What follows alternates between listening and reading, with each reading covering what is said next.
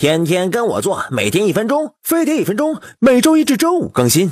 表弟整天无精打采，遇到一家伙说是亚健康，推销了大堆保健药，结果银子花了不少，吃完没效果。今天哥就来跟大家讲讲什么是亚健康。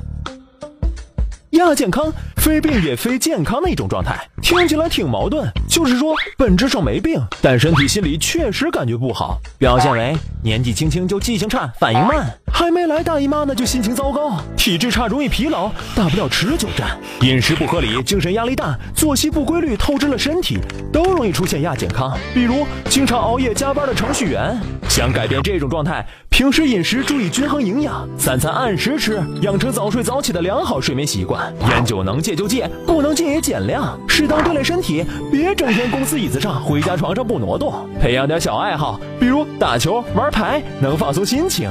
出现亚健康，自我调整最重要，比瞎买保健品管用。